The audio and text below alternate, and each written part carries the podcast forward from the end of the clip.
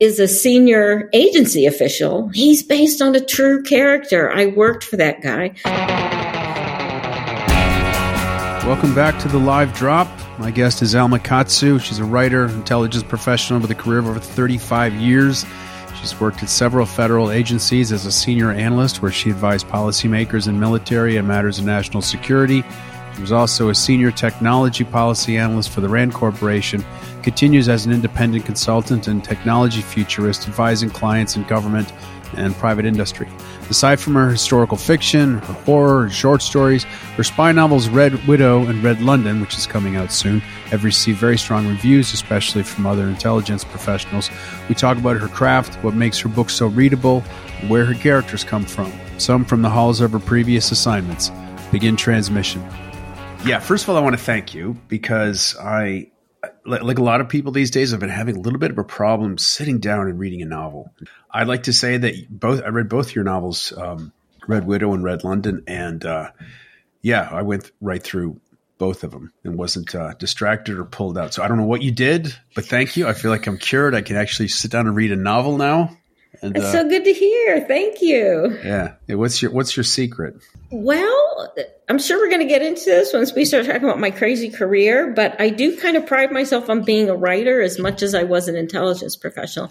I put a lot a lot of work into the writing side of things, and so um, you know, I write very character driven novels. So they're not like a lot of genre books that are more plot driven, you know, where the plot takes precedence and you just want people to turn those pages at any cost. You know, I really try to make the characters seem really whole and engaging. And so then you want to follow them through, you know, through what happens next. Yeah, I was going to mention something about that. It's it's a challenge with this genre, isn't it? Very much so. To be completely character driven. Very much so. I mean, uh, I'd love to hear your thoughts about it because in some ways I don't really feel like a great student of it, but you know, it seems like you can generally look at spy novels and break them into two categories: the ones that are more like John le Carre, you know, that are a bit more um, character driven and really look at a lot of the moral and ethical issues and the other types of issues that come along with espionage. And then there are the more um, action ones, the ones that are maybe a little more plot driven and um, these days it seems like a little bit more militaristic. And, um, you know, so there's this tension. What kind of book are you going to write? What kind of story do you want to tell? And hopefully you'll be able to reach the right audience or both audiences if you're lucky. I mean, I'm just kind of throwing some things out here. I think with some of the more uh, character driven novels, you're thinking, is this person going to be able to get this done given the constraints of their personality you know? Yeah. given their given their abilities or, or, you know their demons or their difficulties their their personal obstacles and so forth. Yeah uh, you're absolutely right. And unfortunately as a writer i'm finding more and more that we're being asked to sort of collapse the two that you can't just have a super character driven book but there has to be more of that um, you know, um, the sort of Damocles hanging over their head, right? That we have to have this countdown and a lot of action and the other stuff. It really asks for the writer to pack a lot into one story, you know, to, just so it has its widest appeal. You spent 35 years and, uh, at CIA? Well, I spent 35 years in intelligence. Intelligence. So, you know, I was thinking about this ahead of time, looking through some of the other shows you've done and some of the people I know who you've spoken to. And I realized that for someone who knows a lot about the intelligence business, who's talked to a lot of different practitioners, then I would be a tough interview because I'm very unlike most people in intelligence. So I did have this super long career, whole adult career, but um, it was not like most people's careers. I moved between agencies. I did more than one area of expertise. I spent some time on the policy side as well. And I was also in a think tank for a couple years. So overall, I think, I mean, I loved my career, even though it was very different, but I think it's given me um, a broader view, not only of intelligence and how it works and how the pieces fit together, but how we support policymakers and how we support warfighters and what all those moving pieces are. Um, which, uh, you know, I have a lot of friends who are retired from the business and, and some of them have gone on to write and that's a wonderful thing. But I think, you know, their ten, their view maybe tends to be a little bit more in the lane that they're used to. Whereas I feel like you know maybe i'm able to bring that that broader view to it yeah it was a crazy career and i really loved it i was an analyst for most of that time um, 25 years with nsa and about 10 years with cia but it was broken up i was at nsa for a long time and then um, the iraq well 9-11 happened and that's when i was pulled into policy for a few years because i had an expertise in um, post combat operations, which this could get very technical if you want. But um, so while I was there, I ended up going to the office of the Secretary of Defense to work on the Iraq war planning and got caught up in that whole war between the administration and the intelligence community over Iraq and what the what the intelligence was really saying, what the administration wanted it to say. And so, oh a little disappointed with the Defense Department, I jumped over to CIA and I spent the next 10 years at CIA. And then I went back to NSA. Mm-hmm. um, yeah, interestingly, and finished out my career with them. And then I retired a, a few years ago, but I still am a consultant. Um, I also spent about two thirds of my career as an analyst, and that, primarily that's a research analyst job. But um, and I worked some very traditional and non-traditional intelligence topics as an analyst.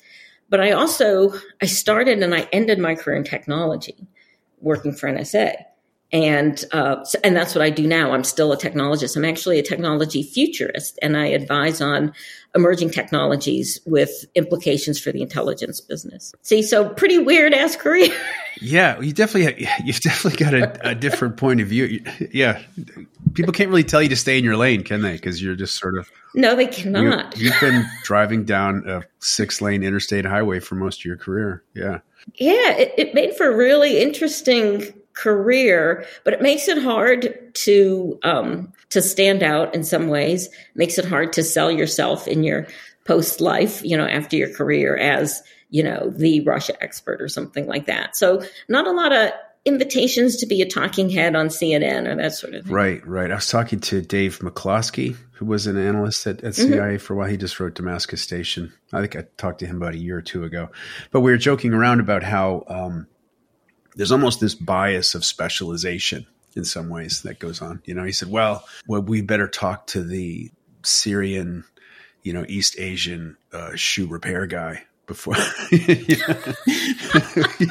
everything got gets so specialized that you can't really talk to someone unless they're or you're not really listened to unless that's your that's that's the hole you've been digging as an analyst, I can certainly speak to that because I, I did run the gamut from being a little baby analyst when I started out all the way up to being a national intelligence officer, where you're one of the leading voices for your community in your field.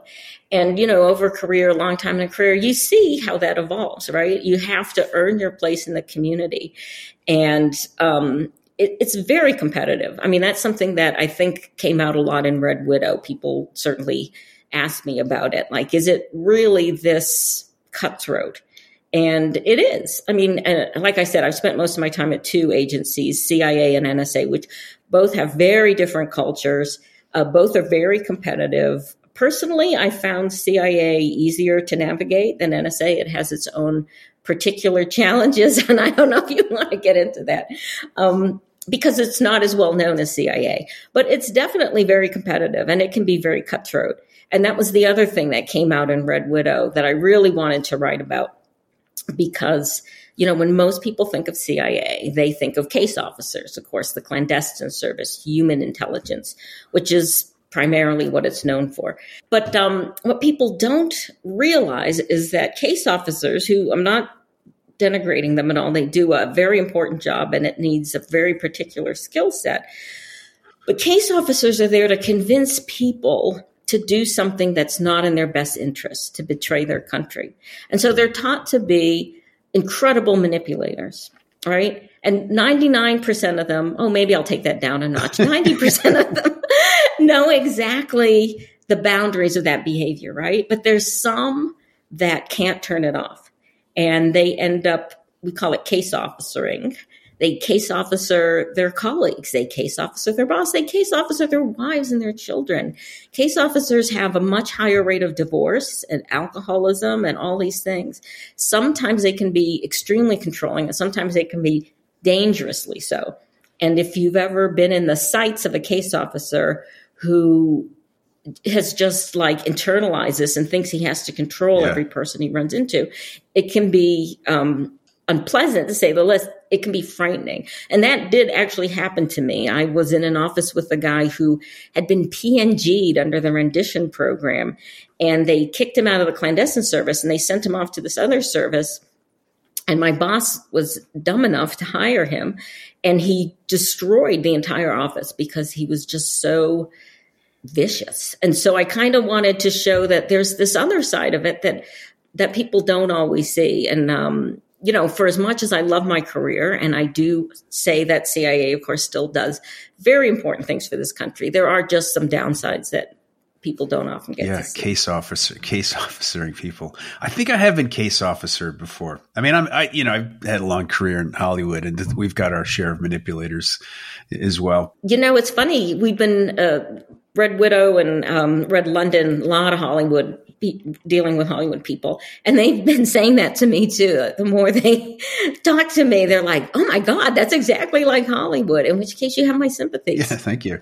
Yeah, I'd love to, I'd love to dish on this guy that they hired this, this, but you know, one of the thing I wanted to jump, jump, uh, jump tracks with was your character, Lyndsey Duncan. One, one of the aspects of her background, which I thought was fascinating, was her was her work in uh, micro expressions and you know mm-hmm. trying to mm-hmm. understand if people are telling the truth or, or if they're not or what their real intentions are and it really brought out kind of some of my uh, training as an actor i had uh, you know i studied a variety of you know method and meisner in some different ways but one of the people i studied under really broke down human behavior into like singular emotions one at a time like every sort of reaction be it big or small that somebody has, there's generally an umbrella of emotions that would fall under that. You know, if there's a betrayal, there's going to be anger, there's going to be sarcasm, there's going to be hurt, there's going to be all these other things.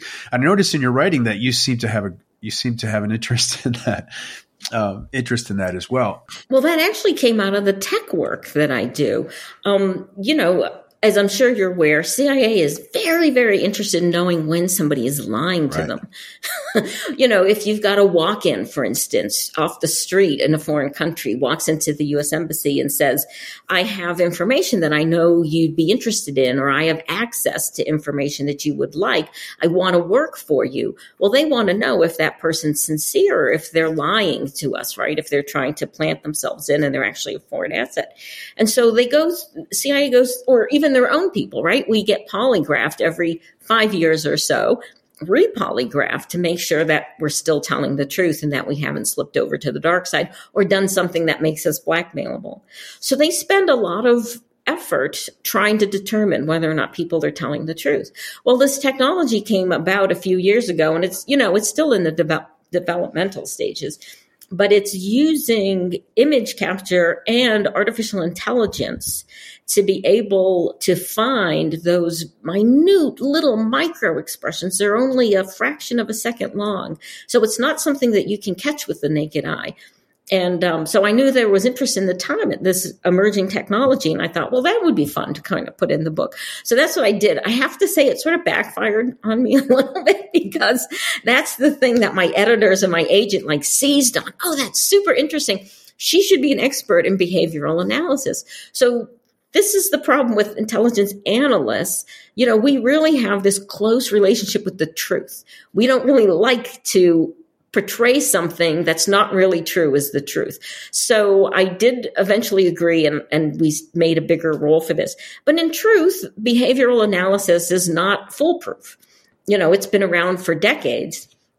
And while I think they, you know, get better at some techniques than others, it's not something that um, is going to be able to tell you with absolute certainty if someone's lying or not. You know, there's a couple TV shows. I think there was um, in the past there was one about ten years ago. I want to say Gabriel Byrne was the um, the lead in it.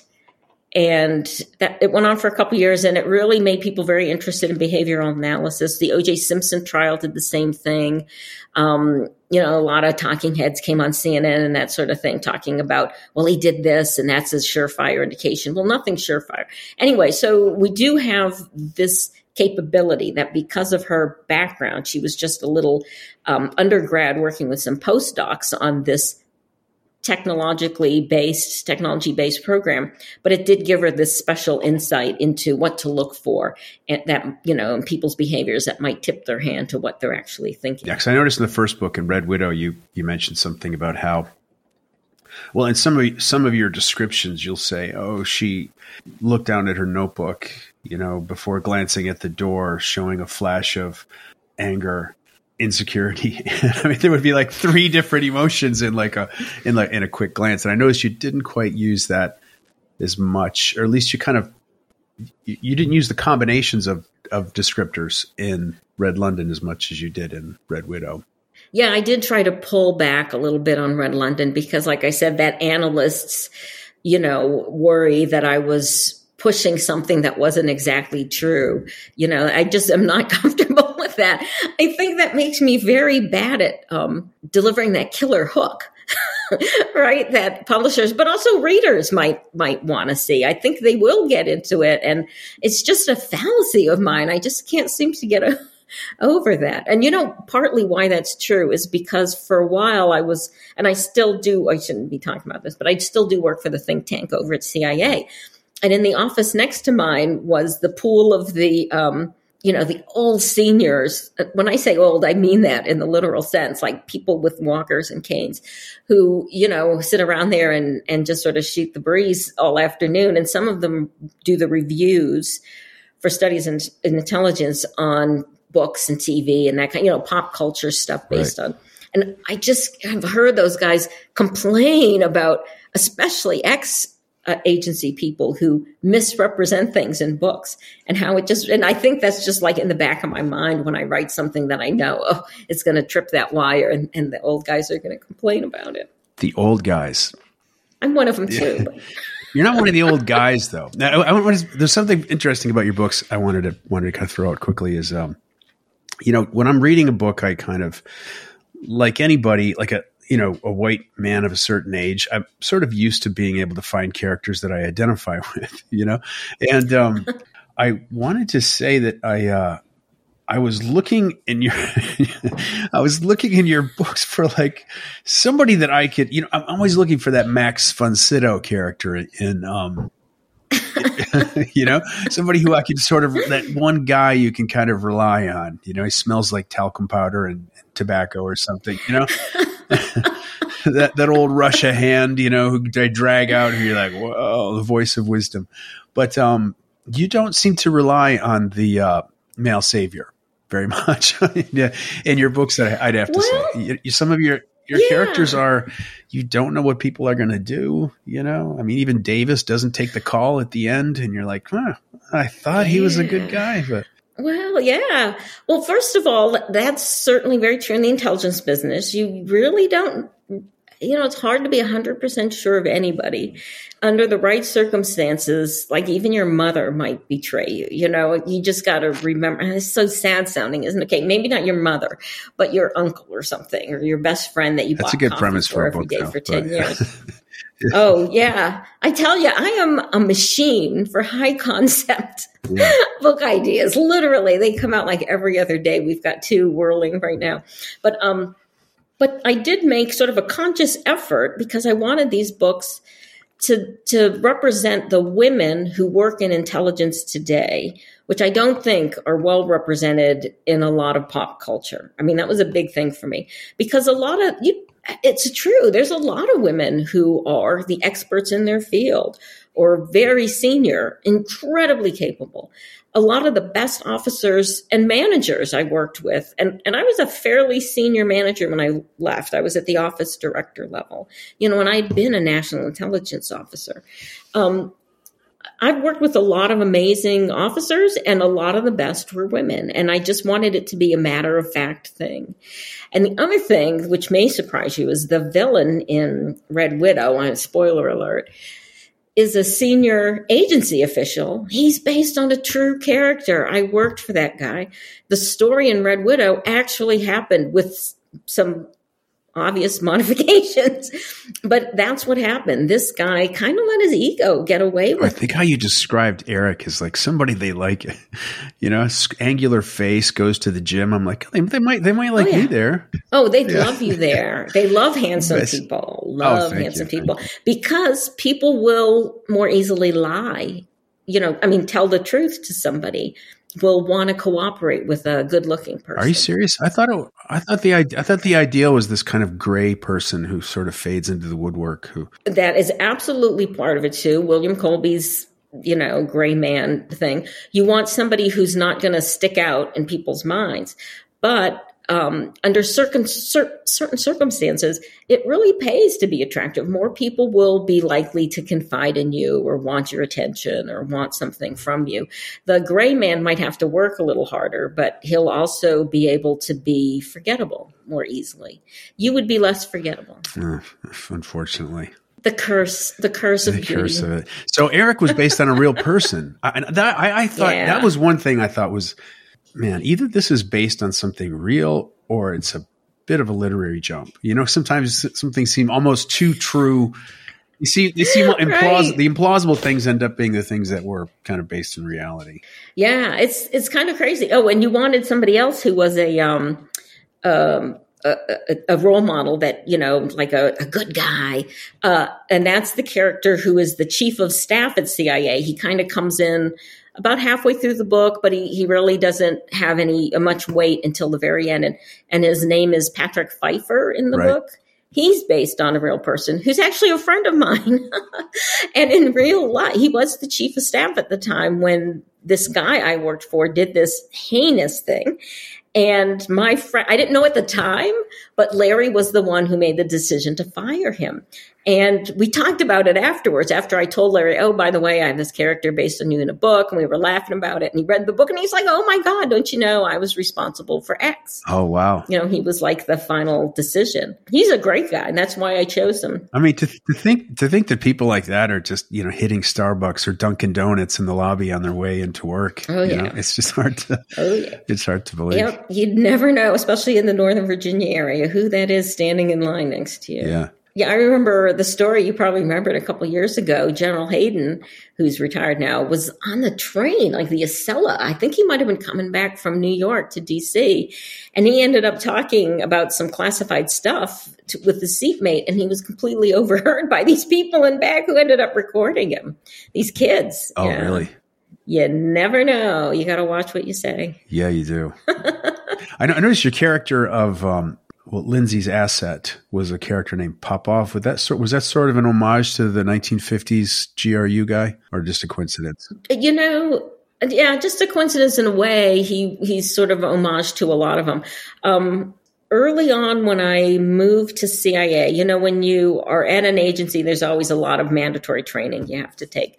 And so, even though I was a mid careerist by the time I jumped to CIA, they put me in this one of their counterintelligence classes at the time, and they brought in this guy who had been a defector back in the Soviet times, um, who came in and briefed the class. And you know, he'd written a couple books since he'd been in America and that sort of thing. But he, you know, what he did and what he went through in his particular case always stuck with me. I can't remember his name, but um, but that's just part of the interesting experience you have when you work in intelligence. You get exposed to, you just never know who you're going to meet. Right. I wanted to, the one question that's a little bit out there, but, um, you know, considering your background in, but I'm wondering, do you think it's, have you tried, tried this new chatbot thing, this, this AI technology?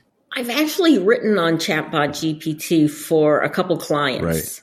Uh, what would you like to know about it? Well, I should probably just be acting chat, asking chatbot about this, but um, I, I guess it's uh, well, I just did a little bit of research on some of the AI, and that this this AI, the technology is based on machine learning or just looking at, you know, it's kind of a predictive technology where you're just looking at volumes and volumes of different combinations of of you know pieces of literature, and you're kind of predicting the next word one at a time to some extent, and that it's it's not really capable of forming its own like model or concept that it writes around that things are still sort of going um, almost in a linear fashion.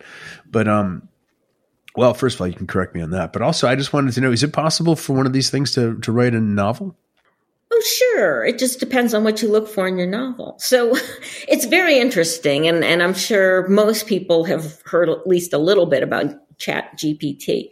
And it's based on um, the latest um, natural language processing, uh, artificial intelligence. It's um, a big, um, the training um, data for it is called GPT-3. Uh, it was developed by OpenAI, which is a research organization basically that's funded by like all the biggest tech companies.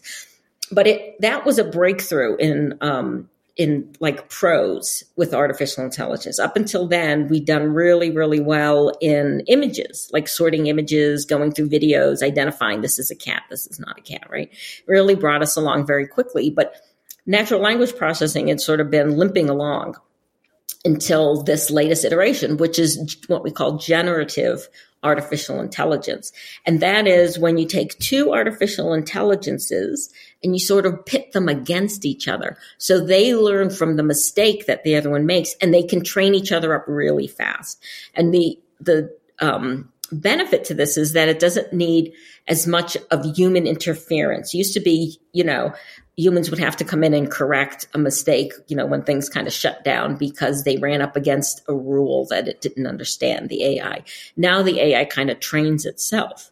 So it made it very good very quickly. So that's the point we're at. It's not perfect. It doesn't think like a human, but it culls through this enormous database of examples and only data up to 2020, I should say. That's when the training, um, the, the training data set closed, so it can't tell you things about recent things, for instance.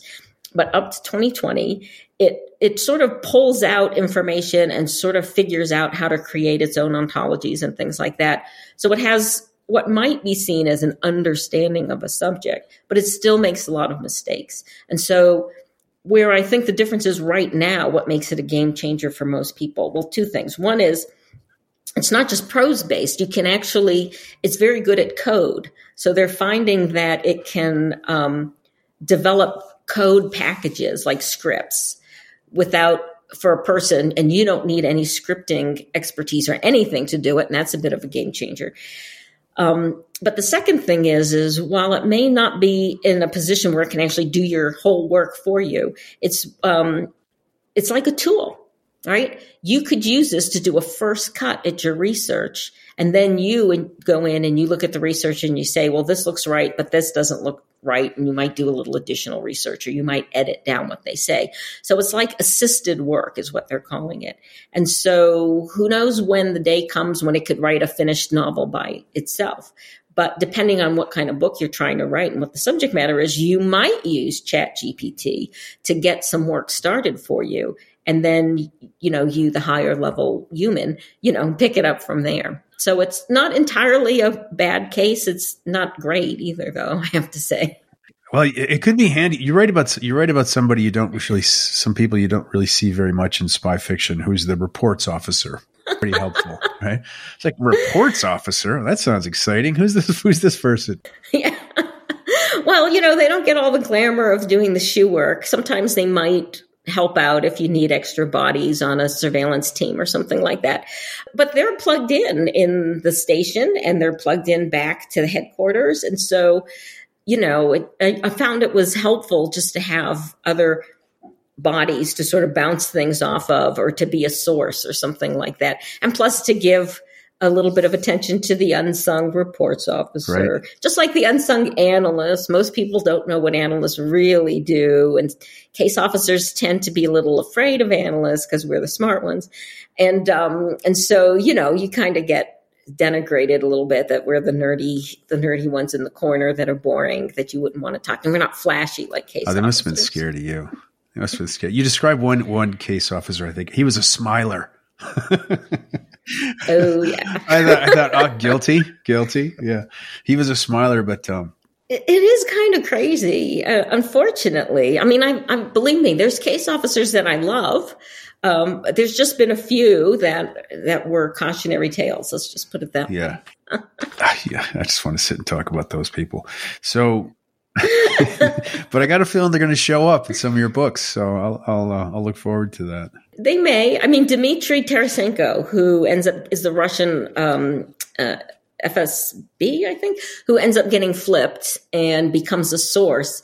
I think he's going to be really interesting. He's so much fun to write because he's so devious, and you want to think that he's being truthful. But you know, if you're smart, you'll reserve judgment. But it's the same thing that happens with Davis. Is Davis a good guy? The British MI6 officer who is um, has an affair with Lyndsey uh, even before the book starts, and then you're not really sure is he is he a good guy or is he playing her? Yeah, I'm looking forward to seeing um, uh, Tarasenko show up again. he turned double pretty easily. I don't, you know, I'd, I'd like to see what Didn't happens. He, though? With that. And I, I don't know if he has the same effect on men, but he's he's kind of a charming bad boy. And so i have found that women readers really like him a lot you know and they want to see more of him on, on the page. Even my editors you know they're like oh are we going to see more Tarasenko? uh it's kind of funny. Yeah no i was i was i was I interested know. in the guy. I was like what is gonna what's he gonna what's he gonna do? You're keeping it he keeps his cards pretty close to the vest. But he does have a certain charm with her you know? I mean i think you know Lyndsey kind of admits that he is he was attractive, that she was attracted. Yeah, he knows how to do it. So what do you think? How do you feel about him though? Do you think he's charming or do you think or do you think he's kind of a jerk? I'm just curious how men feel about him. Yeah, that's interesting because uh, you know you go to his background and you look at kind of what he what he did, and you think, oh, he has to be. He really has an ability just to completely shut it off. You know, mm-hmm. I, I just will be careful with the guy because he isn't he isn't regulated by any emotional code. does that make any sense? Right. You know? No, it absolutely does. You know, I wasn't a Russia specialist, but you can't work in intelligence as long as I did without brushing up against, you know, the Russian target. Know a lot of Russian experts, you know, people who, and, and of course, people of Russian descent. And so it's it's given me like a really weird picture of Russians. Should I say that? I mean, I think I think my assessment is right, but they're you know because so many of them were raised in the Soviet regime, which was total propaganda, even against their own people. Right? You never knew what to believe and what not to believe. It just made this really interesting and natural character that was so cynical and so different, you know, quite the antithesis to the American culture. I just found it interesting. And the more time I spend in there, the more, you know, it's fun to write, but it's, it makes me kind of scared in a way, right? You know, coming up against this kind of adversary all the time. But uh, I'm doing it right now. As a matter of fact, I'm writing the proposal for another story that um, is very entrenched in Russian culture and thinking and and especially in intelligence, like how intelligence officers would act a certain way and that sort of thing. And it, it's just fascinating to me. It reminds me of this one guy I used to study kung fu with way back in my earlier years, and he was Russian. And I remember um, when you're kind of sparring, sometimes you have this. Uh, you know, you're not actually fighting somebody, but you are trying to kind of try out your moves, and you're kind of throwing you know punches or kicks at people, and they're blocking them they also teach you to kind of be aware of your partner. You know, you don't want to hurt this mm-hmm. person that you're training with, you know. But I just remember this guy, he didn't seem to he didn't seem to how, do, how do I explain it? He didn't seem to have an awareness of the impact of his own strikes. Huh. I mean, you could tell he would pull back at certain times, but there was just never, there just wasn't this ability to maybe understand how this would feel, you know, with this certain punch into a person's chest, you know, and it was a really sort of visceral experience of, um, you know, experiencing someone who potentially lacks a little bit of empathy. Well, let me ask you, I'm going to play devil's advocate. Do you think that it was because he lacked, well, I guess it would be a lack of empathy that he just didn't care. He wanted to see what the effect would be. And so he knew he shouldn't do it, but he went ahead and did it anyway, as opposed to that he just wasn't aware of that he was being rougher or more violent than he should have been. That's that's interesting. That's point. what I that's think. Interesting point. Like it just wasn't. It's kind of the heart of it. Yeah. It's more of a value issue than like a psychological limitation. Yeah. Yeah. Yeah. he just he just doesn't care. He, he just doesn't that- care that hurt? because at the end of the Did day, that hurt you? You're Yeah. alive. Ooh, okay, yeah. yeah, I'd say he doesn't Yeah, he care. probably doesn't care. Another question about you said you have a lot of ideas for other books in the future. Like, what is the genesis of of one of your novels? Where where, where does it come from? Is is it character? Is it an event? Is it um, an experience? Is it a smell? Boy, smell would be good, wouldn't it? Um, it's probably a lot of it is event driven because so as an analyst, your job is to you have an area of expertise, right? Or at least an area that's kind of your domain that you're supposed to be watching. And you're watching a bunch of stuff. You're watching a collection, which is the take, right? The intelligence take on your topic. And you're looking at the news. A lot of the topics I use were very much, I mean, a lot of the areas that I worked on were very public. You know, if you think of the Iraq War, for instance, like what was happening in the country, there's, you know, the whole world's journalists are concentrated there. So on top of all the intelligence you're getting on a particular topic, you're seeing, you know, hundreds of hours of news footage going by too. And you're supposed to be watching all this to tell when events or something happens that triggers, it kind of reaches a point where policymakers need to know about this. We might need to act on it, right? So you're always looking for the the so what of something. Okay, this happened. So what? Does it reach a threshold or does it not reach, reach a threshold? And I can't turn it off. I've been doing this my whole life. So I see things in the news and I think, wow, that would make a great story. And this is how it would play out. And this is how they'd be thinking about it down in Langley and in Washington, D.C. and in Moscow or whatever. And, um, yeah, I think my agents are getting a little tired because I just like every day I'm like, wow, this would make a great story. This would make a great story. So yeah, I, I have way more stories than I can possibly write. Oh, that's fascinating. That it's not necessarily driven from like some personal experience of yours, but you have sort of this innate kind of urge through years of service to tell the, some of the stories that might need to be told. Kind of, kind of. So, with, and they end up being sort of high concept Right. too. So I'm hoping, I'm hoping my dream is that I can sort of develop this little franchise where we are churning out ideas for things. So Yeah, I love it. I noticed you write about um, uh, Putin's successor in this, Ko- Kosygin. On one hand, you seem to be disabusing us of, of this fantasy of regime change. you know that that things will change in, in Russia. You know, if only people rise up against Putin. But you know, be careful who who might come after him. Yeah, absolutely. I mean, I think that's an important issue. So, how that happened was like every other espionage writer in the world, I was working on a book and caught by surprise when Russia invaded Ukraine in February of last year.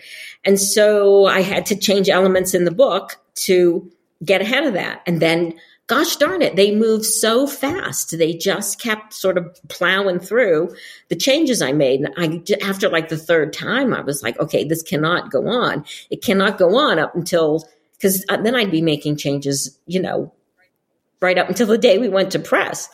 So I thought, what would, first of all, what everybody in the Western world wants is for Putin to disappear. Right. Like if he went away tomorrow, we'd be in the clear, everything would be okay. Fantasy. Yeah. And and that's probably not true. But I thought, wouldn't that be interesting to give readers what they think they want? And then also, I knew as a writer that would get me ahead of probably at least up until pub day. Yeah. Now watch if something happens. Oh my God! I just got a few weeks You're to telling go. it- Just stay in office, Putin. just stay You're in reading his health his health Um, reports. It's like hang in there, hang in there. You know. Right, right. There's been some troubling stories lately about his popularity, and I'm like, just you know, keep that iron fist a little bit. Hang in there just until my publication date. But it was also so much fun, right? Because I hate the guy. I'd like to see Yeah. him leave. So to de- devise this horrible, mysterious end for him was just so much fun. Yeah. Wasn't that a, arena gymnast that had a whiff of like a real rumor? I don't want to say like a real event, but do-do-do-do-do. Yeah, you can look it up. yeah, that's yes. Also, I wanted. There was one moment where the, your character Westy, I think in Red London, ca- calls. um I know, I know because I noticed throughout writing this, you say you, you don't say the CIA, you say CIA at CIA. Right. CIA. Right. I, That's what we do. I had to laugh. This one character, Westy, calls calls Lyndsey a CIA agent, and I thought I mean, right. it's it's one of those moments where the, it's the clock is ticking, right? She she doesn't have time to explain to him like, actually, you know, I would be considered a right. case officer who with non-official cover, who's working with. I mean, it would just would have been this long description of who she does, but you must you must right. have been she, she'd slap her forehead. Yeah, but you must have been tempted in that moment to correct him. Yeah, you know, I think that might have been a little aside because, as you know, we get that question all the time. Like, you know, CIA officers are called spies. Uh, actually, we're not spies. Or, you know, our assets are the spies. And the same thing with the agent and the officer. Well, FBI officers are called agents. Yeah. But, you know, you just spend your whole life if you felt like you had to correct people. Now I just kind of go with it. Yeah. Except for the, the CIA and the NSA. That just feels too weird. Yeah. Yeah. I, I, would, I wouldn't know. But, um, you know, uh, thanks for talking to me. I really appreciate this, Alma. Yeah, thank you so much. I really appreciate it. It was very kind of you to have me on. That was Alma Katsu. Thanks for listening to the live drop. Her latest book, Red London, is out now. You can find out more about Alma and some of her other works at almakatsubooks.com. End of transmission.